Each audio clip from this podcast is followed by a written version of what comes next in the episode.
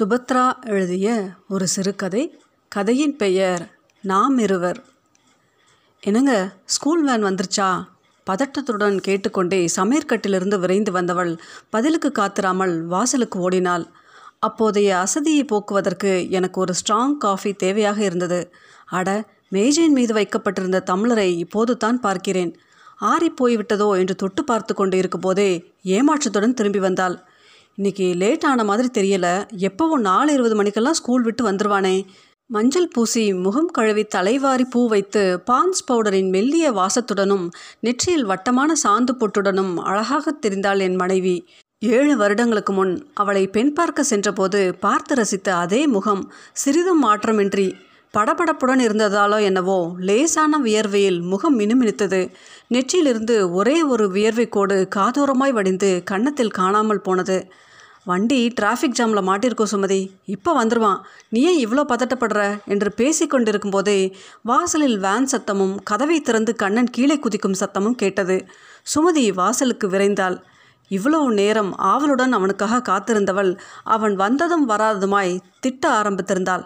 எத்தனை தடவை சொல்கிறேன் இப்படி வேன்ல இருந்து குதிக்காத குதிக்காதன மெதுவாக இறங்கி வந்தால் என்ன இப்போ? கேட்டுக்கொண்டே அவனை உள்ளே அழைத்து வந்து ஷூ சாக்ஸை கலட்ட ஆரம்பித்திருந்தாள். சட்டையை எப்படி அழுக்காக்கிட்டு வந்திருக்க? டர்ட்டி அச்சோ இன்றைக்கும் லஞ்ச் மிச்சம் வச்சிட்டியா? இங்கிலீஷ் மிஸ் டெஸ்ட் வச்சாங்களா இல்லையா? இப்படியாக தொடரும் சில நிமிடங்கள். பார்த்து கொண்டிருந்த நான் டே கண்ணா இங்கே வா. இன்னைக்கு என்ன ரைம் சொல்லி கொடுத்தாங்க? சொல்லு பார்க்கலாம் என்று இழுத்து அவனை மடியில் அமர்த்தி கொண்டேன். மைசூர் அப்பளம். தினமும் நான் கேட்கும் கேள்விக்கு வழக்கமாக அவன் கூறும் பதில் புதுசாக ஒன்றும் சொல்லித்தரலையாடா அவங்க மிஸ் ஏங்க அவனோட சிலபஸ் ஷீட் எடுத்து பாருங்கள் அதில் எல்லாம் கொடுத்துருப்பாங்க. இப்படி சும்மா கேட்டால் அவன் டெய்லி இதே தான் படிப்பான். ஒரு சிறிய தட்டில் முறுக்கும் பிஸ்கட்டும் அவனுக்காகவே செய்து வைத்திருந்த வாழைப்பூ வடையையும் எடுத்து வந்து வைத்தாள். நாங்கள் பேசிக்கொண்டதை அவன் பொருட்படுத்தியதாகவே தெரியவில்லை. வாய் விட்டு ரைம்ஸை பாடத் தொடங்கியிருந்தான். மைசூர் அப்பளம் நெய்யில் வறுத்து சம்மந்தியை கூப்பிடுங்க சாப்பாடு போடுங்க வெத்தலைப்பாக்கு வைங்க வெளியில் பிடிச்சி தள்ளுங்க. மழலை மொழியில் சைகை நடனமாய் நிஜமாகவே யாரையோ வெளியில் பிடித்து தள்ளிவிட்ட வெற்றி சிரிப்புடன் அவனது வாயிலிருந்து வந்து விழுந்த வார்த்தைகள் மனதை பறக்க செய்தன.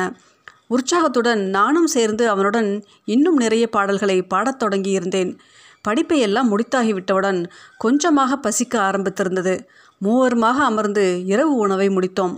நேரம் கடக்க கடக்க ஒரு மெல்லிய சோகம் மெதுவாக புகுந்து ஆட்கொண்டிருந்தது. சுமதியும் நானும் ஒருவர் முகத்தை ஒருவர் பார்ப்பதை தவிர்த்திருந்தோம். எதையாவது பேச வேண்டுமே என்று நான் யோசித்திருந்த வேளையில் இன்னைக்கு என் செல்லம் சமத்துக்குட்டியாக ரெண்டு இட்லி சாப்பிட்டுருச்சு. எனக்கண்ணா மடியில் அமர்ந்திருந்த அவன் கன்னத்தில் முத்தம் பதித்தாள்.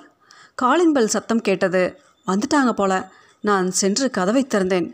கண்ணா வா வா அம்மாவுக்கு ஒரு முத்தம் கொடு.